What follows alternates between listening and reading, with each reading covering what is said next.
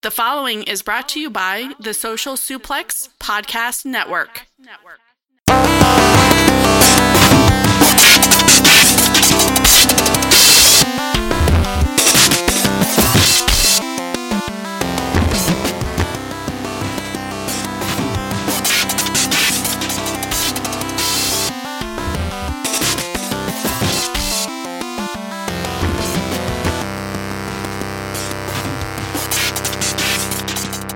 Welcome to Wilford Watches Podcast, an American podcast about pro wrestling. And before I introduce my killer guest, I have to thank my Patreons who are supporting me.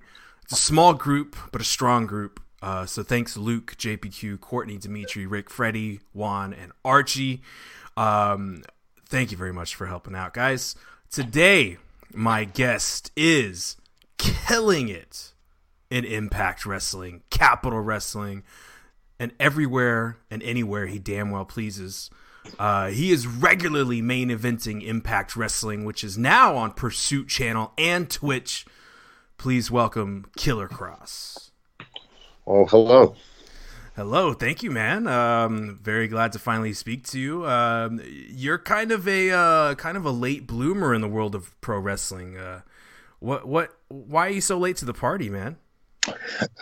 Well, uh, to be completely honest with you, I have always been very fortunate in terms of being very good at whatever I choose to do because I'm a very dedicated person.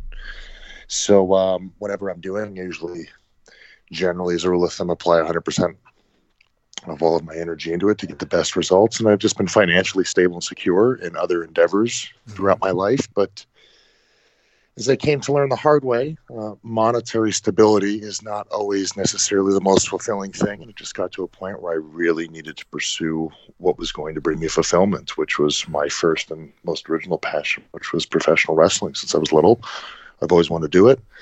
And I just decided, well, I've got all this other stuff set up occupationally in my life. I might as well give this a shot. And first month I started training, I was on the shows.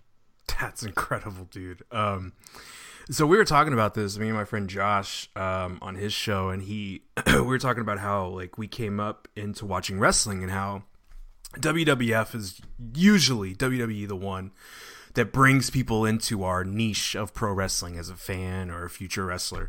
Um, was it the color and, and the bright music and the bright colors and the and the flashy music that brought you in, or was it more of a like a sporty background, like a more of a combat background background that uh, kind of brought you into pro wrestling?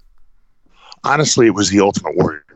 I mean, like that was it. I he's remember. Both. Yeah, he's. Yeah, he was. Athlete. He was both all encompassing. His energy was completely magnetic, and um, my very first memory that I could ever even recall, my earliest memory, was watching Ultimate Warrior on T V, and like, like a like a. I don't know, like a twenty by twenty inch television. Like I just, that was what, that's the first thing I remember. I was pre-programmed since I was little to, to be in love with pro wrestling. I've, there's never been a time in my life where I haven't watched it. There's something really uh, just, man, spellbinding when you see Warrior as a kid or as a youth, man. It's just, he was the only one who like ran full speed. He had the music, you know, it just, yeah, I, I I don't blame you, man. He was, uh, I mean, him, Hogan, Macho Man, Bret Hart, you know, some of these guys were just like huge influences for so many people at that time, man. Absolutely. Um, even too, like, you know, a lot of my uh, pro wrestling brethren, they, they always feel like that's a very political question. Like a lot of people, you know, I'm not going to expose them, but I mean, a lot of people are afraid to say who their favorites were. They think that this is like, you know, they need to say somebody like Bret Hart or Shawn Michaels or Ric Flair, or, you know, and, and they may have been, you know what I mean? Legitimately, those may have been their favorites, but everyone always feels really compelled to talk about a technician or someone who had really good ring psychology. Like, I'm just completely flat out honest. Like, Ultimate Warrior as a child completely captured my imagination. And, you know, I've no embarrassment or any sort of humiliation even admitting that it, it wasn't all these other people, it was him. And you know something, that guy was a a multi-million dollar investment and did everything the complete opposite way everyone told him to, and it worked out. And I think just as a human being, he's a really good rule of thumb to see what happens when you follow your intuition. When everyone tells you you're totally insane, you know, you perhaps you are, but would you rather be insane and be a millionaire and enjoy what you're doing, or would you, you know, rather be trapped in the rat race with somebody else's creative parameters and kind of living aimlessly or through, you know, the hands of someone else? You know, some some of the best wrestlers that have broken through and been been pillars in the sport, especially here in the United States, have been the people who are themselves, but just turned up to like three thousand, you know, and, yep. and Warrior was definitely a hardcore athlete, very focused.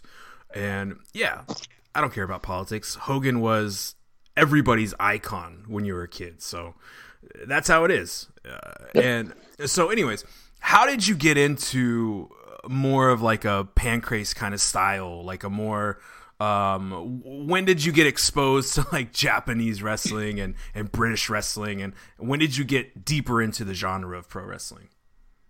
Um well, I grew up in a family that, you know, like, I mean, we're generations deep in combat sports. Like, my father boxed and wrestled, my grandfather boxed in the armed service for the United States. Wow. um like it, we just we grew up wrestling and boxing and Um, playing combat sports. Like, on my father's side, there was six boys and one girl. Like, it was a massive family, mm-hmm. and all of them, including the girl, they were all growing up doing martial arts and combat sports. So I grew up with that, but I, you know, really didn't discover what you're talking about uh, within the pro wrestling genre into my mm-hmm. early twenties.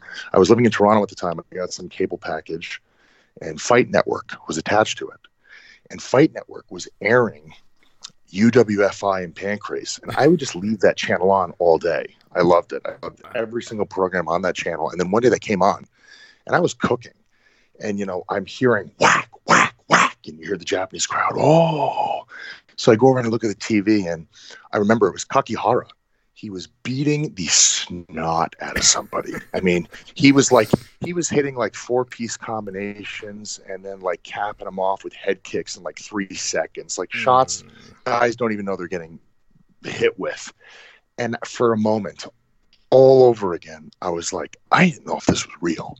So I just sat down and I was so fascinated by it. And I was like, oh, okay, this is a shoot work. I was like, mm. man, I really like this. I was like, I wasn't even bothered that it was a work. I was like, I really enjoyed it. You know, it's a performance art, um, just like pro wrestling. Like, there's a lot of things that you can't work in pro wrestling.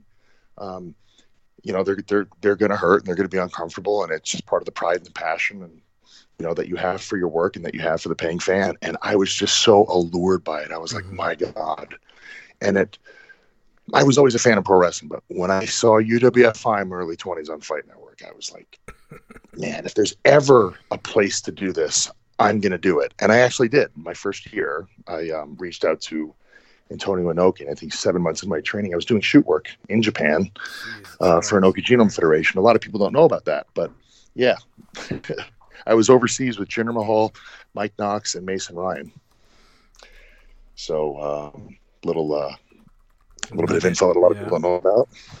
That's um, that's wild, man. And um, I'm just thinking about you fighting like that. It's just, um, you know, I remember we, we all get captured by wrestling in, in one way or another, whether it's the bright colors as a kid or the music or the combat. You know, we all get pulled in somehow, and hearing different people's perspectives and hearing yours is just, just wild. Um, so another influence I think that you might have is uh, Brian Pillman. Um, Huge. And his son is actually really doing a, very well right now, coming up through M L W. And, and you, uh, M L W and Impact just announced you guys are going to do uh, some stuff uh, during April, which is very cool. Um, yep. Do you ever have any interest in either, you know, tagging with him or having a really good, like, blood feud with uh, Pillman Junior?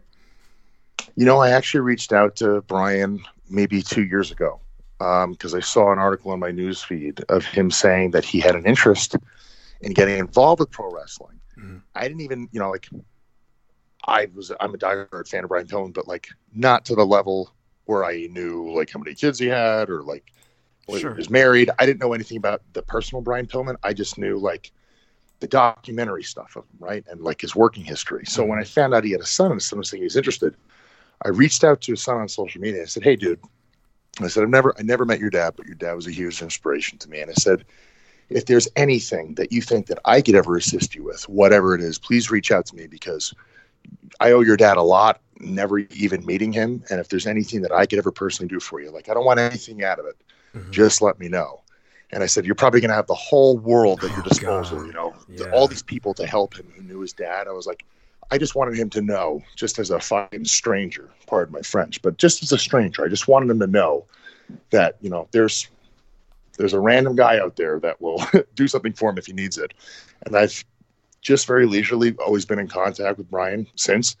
And um, we were actually almost tagged last year in uh, Los Angeles, but it, it didn't uh, come to fruition. We were going to do a tag team, me and him, in Vegas and Los Angeles. So I definitely would be interested in working with him in the future. And I've actually been speaking to a couple people who work for M L W, not in the office, but I am interested in doing something with them, but they better hurry up. Yeah, that would be a pretty uh, killer tag team to see, man, to see uh, how you're inspired and how you're very homicidal, and to see the, the, the Loose Cannon's kid. Um, that would be pretty wicked as a fan. Um, so what is it like being on a lot of different programs all at one time? Is that kind of weird for you um, at this point in your career? It's like, whoa, I'm on this T V, I'm on this channel, I'm in this program. Um, you're on Impact, Lucha Underground in the past, triple A, um, Capital. I mean, how is that like for you? Just like reflecting back, like, holy crap, I wanted to be a wrestler, but I had no idea I'd be on like four different programs. I love it because on all four programs, it's four different working styles, and there's a variation and a different range that I can play in terms of character presentation and different people to work with. So it's making me all around a lot better. Um, it's really improved my timing, and it's improved my imagination and my creativity to get to certain things.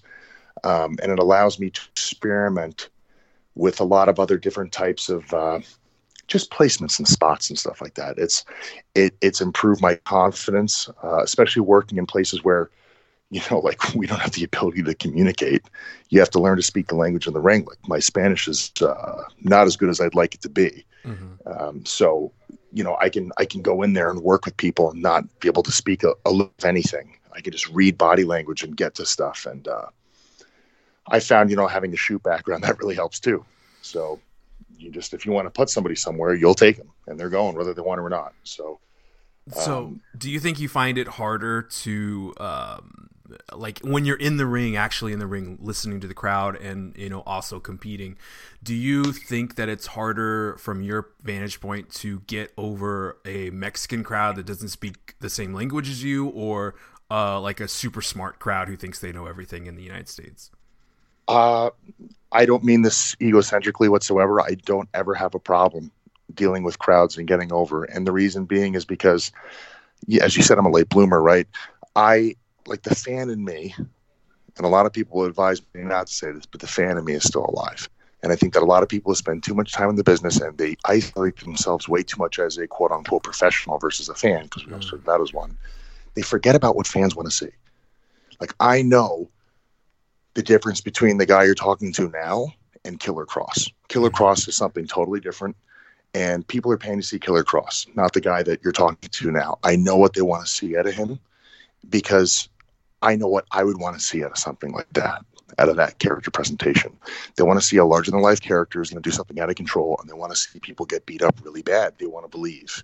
Mm-hmm. So if I can always remember that context and put things together and get to things organically with that in mind, it's never a problem. And uh, I never, even even the first time I went to Mexico, Vampiro met me at the curtain, and he goes, I've never seen a foreigner ever show up and get over like that.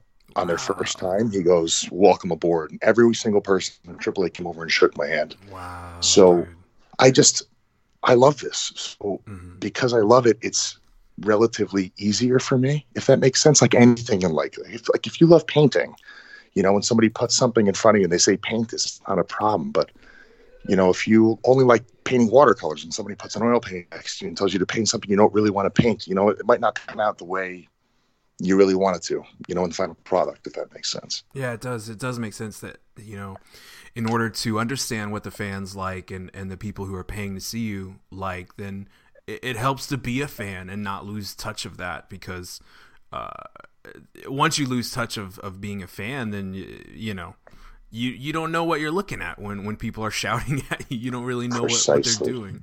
Um, Precisely. So another major influence of your character, Killer Kross, which I'm terrified. I'm I'm thankful.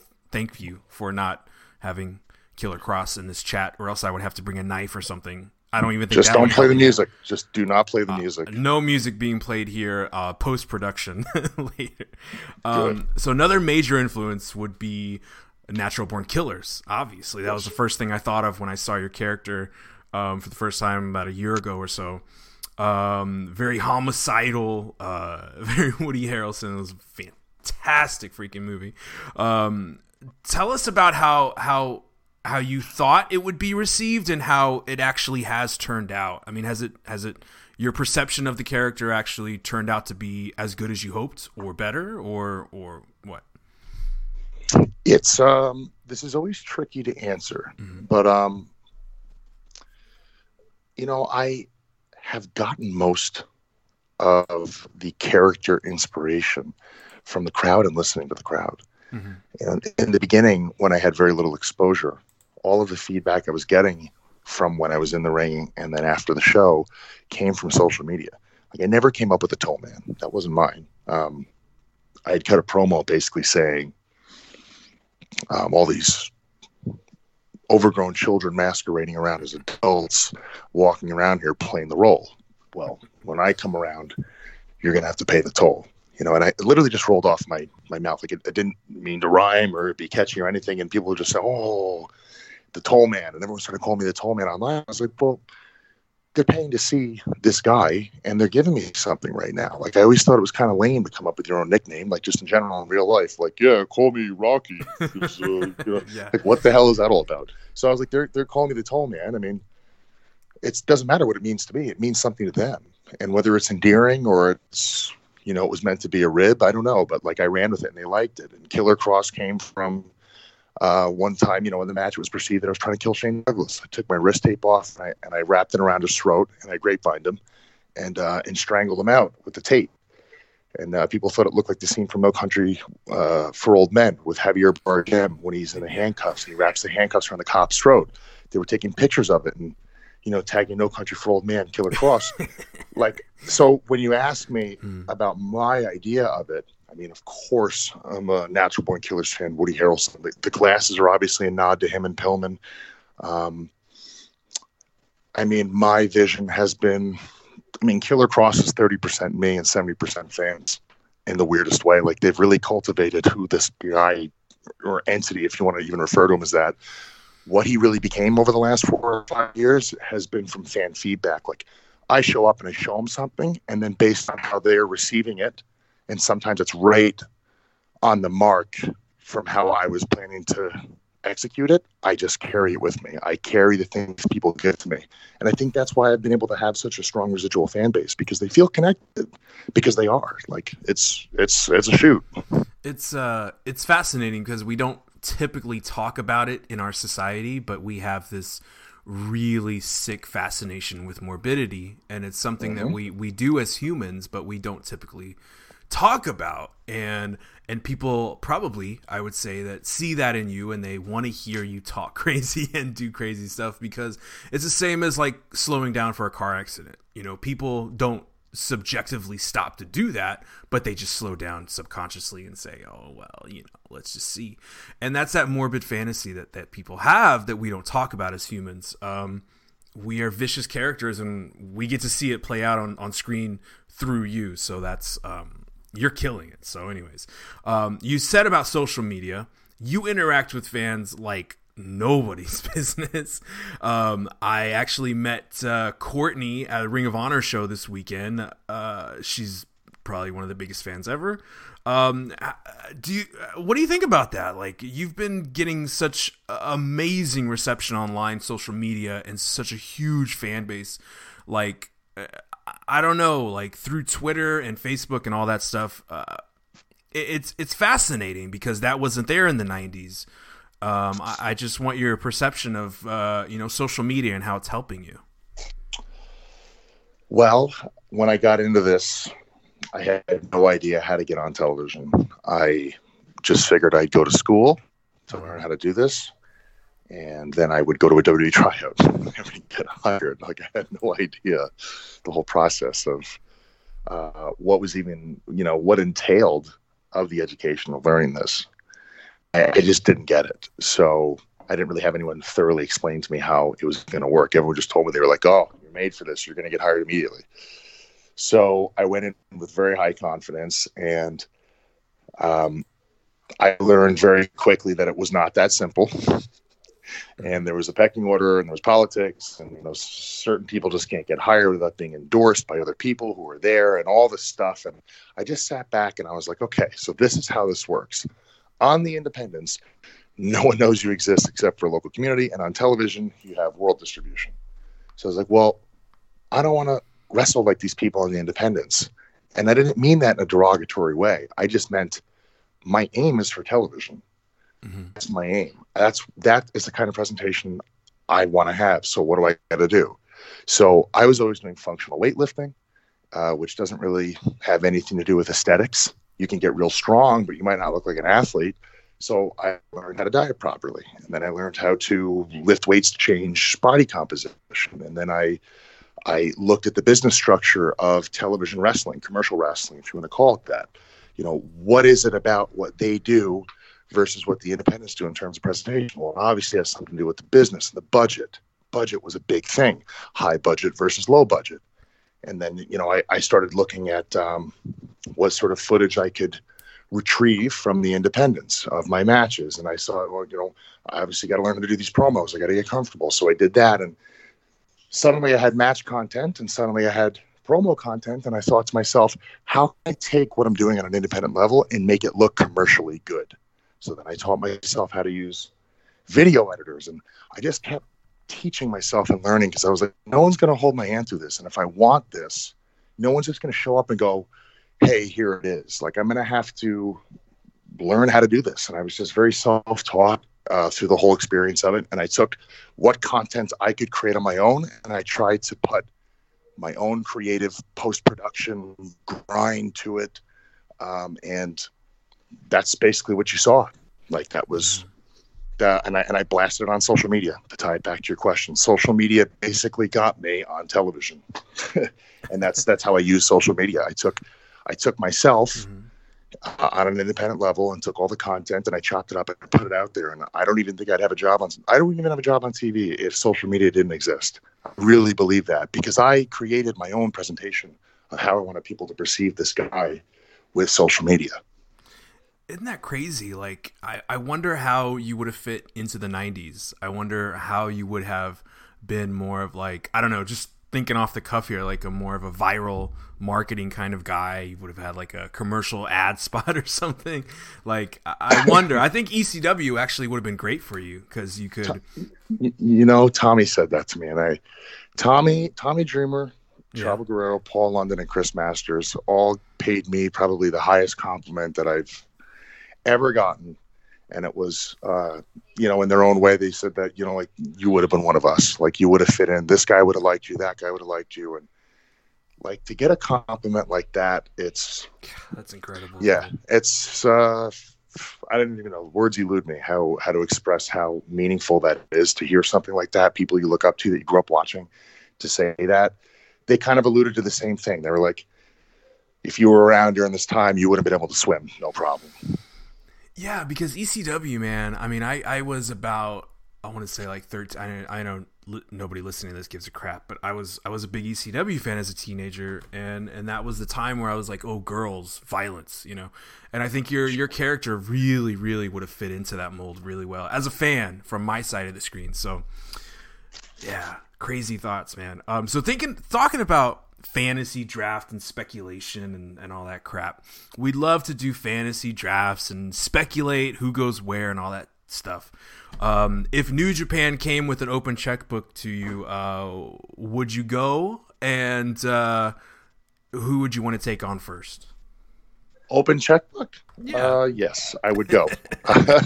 I would uh I think first match, I mean, first thing to do would be to go after Tanahashi. I think that's uh, the most sensible thing to do. Um, the Gaijin versus the Japanese has always been known to draw very well. Uh, obviously, everyone wants to work Kenny Omega. um, that would be that would be on the bucket list as well. Me personally, I think my best match that I could probably ever have in New Japan is going to be against Kota Ibushi. Oh. I think um, a lot of people, for real, cannot handle the way I kick. So I'm not going to pull the kicks. I'm just not going to do them if they if I know that they can't deal with them. Mm-hmm. Uh, but I am one hundred percent certain, based on the way Kota wrestles, that he would be able to deal with them. And you guys will see. I'll be I'll be throwing them on T V very soon with a few people. You'll see what I'm talking about. They're in. They get laid in. They're... So just knowing we can get into a kick off him and I would be something worth the uh, price of admission. And, and we're talking on the thirtieth of January right now, and there's a there's a, a master of the kick, um, Kenta. Yes. Looks like looks like he's going to be heading out pretty soon. Um, you think you could uh, jump over to Noah if he goes back to Noah and do a little match with him? Because that would be amazing. I expressed to Scott Demore and to um, Don Callis for the last six months that I would like to be sent to Noah. So really? Hopefully that happens. Yes. I want to go right now. If if there was a plane leaving in two hours, I would grab a sweater. I would leave with the clothes that I have on me and, and leave with absolutely nothing and, and buy everything I need when I get there.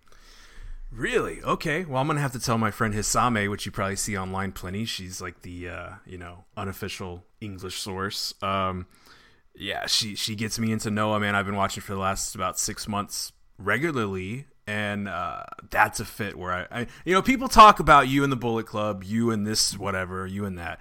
But I think Noah, personally, and I'm really psyched. I'm I'm popping over here to hear you say that um, because that would be uh, an amazing fit as a fan to see you over there. Um, so let's switch it up a little bit.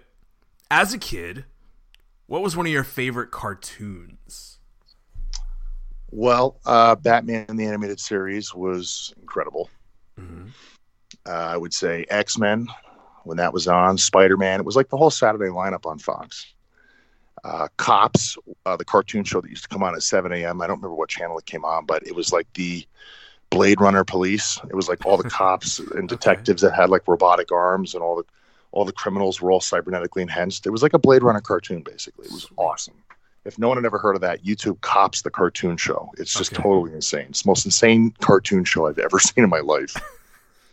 That's saying something. Um, so you're, you're in Mexico a lot. You're in Las Vegas, Los Angeles. Uh, you know, you're all over the kind of Southwest. Uh, um, you're all over the world, really. Um, but what is your go-to food spot when you hit up Mexico? Do you have a restaurant or taco joint or anywhere that you just have to go to every time that you could recommend to us? No. No. What about the States? No. Is there like a, a guilty pleasure you go to, like uh, Carl's Junior or some, some something like that? Like, is well, there a guilty pleasure place you go to? When I'm in Mexico, I always try to find carne asada, which is like a soft steak. Yeah, dude. I'm in San Antonio. I know exactly what that is. Okay, I'm living and breathing off of eggs and carne asada. Okay, my diet is super basic. Um, a guilty pleasure place that I go to just in general, no matter where I am. I mean, if you put some coffee ice cream in front of me, or I happen to find that Rocky for uh, what is it, Ben and Jerry's Super Fudge Chunk, I mean, the game is over. Like, that's it. There's no coming back. If that's near me in, in a radius and I don't have to wrestle immediately, that is being devoured at light speed. So, so lifetime supply of that chocolate or a ticket to Noah? Which one? Oh my God. I mean, you walked into it, man. You walked into it. What can I say? This, this, this is hell. This is hell. Like we just, we just, we're, this is the, what, Hellraiser fifty-five. And I just opened the box and Pinhead has come out and he just posed that question. Just asked me, you played with the box. You opened it. Now we're here. Like, that's what's going on right now. I mean, I'm going to go to Noah. I'm going to okay. go Noah because okay. my, my, my life would be shortly lived with that much ice cream. Yeah, that's a good point. Um, well, I want to thank you, man. Um, wh- what do we have coming up for Killer Kross in twenty nineteen? What are we looking forward to? Um, should I just go hide under my bed now or what? Like I'm. Uh, well, uh, what do we have? I mean, possible jail time, um, mental, mental, mental institution, uh, light homicide. Yeah, pretty much. Uh, what we're looking at, in my opinion, is probably a debut in the U K this year. Um, working with a very relevant Japanese company and more television time. Yeah. Very well. We'll leave it with there. Um, guys, please uh, check out killer kross dot com. Follow him at Real Killer Kross on Twitter um, for amazing content, so you know what's going on. He's uh, you have a Pro Wrestling Tees store um, as well, right? Yes, I do. Uh, all of my links for all social media um, and free media. I have a YouTube channel that has documented basically my entire career for the last four and a half years. It's all free except for the merch. Um, but all the links are going to be on killer kross dot com. The Pro Wrestling Tees link is there, and there's also an official Impact Wrestling Tees as well. But every single design that goes up on Pro Wrestling Tees is either from me or my buddy Vinny, and uh, we both collaborate them together. Uh, please take a look and enjoy. And uh, please check out Impact. Uh, you've got a big tag team match coming up, I think, uh, with you and uh, Moose taking mm-hmm. on Cage and Morrison this week on Impact, on Pursuit, and Twitch. So uh, please check out uh, Impact on Pursuit and Twitch. And thank you from the bottom of my heart, Killer Kross. My pleasure. Thank you for having me.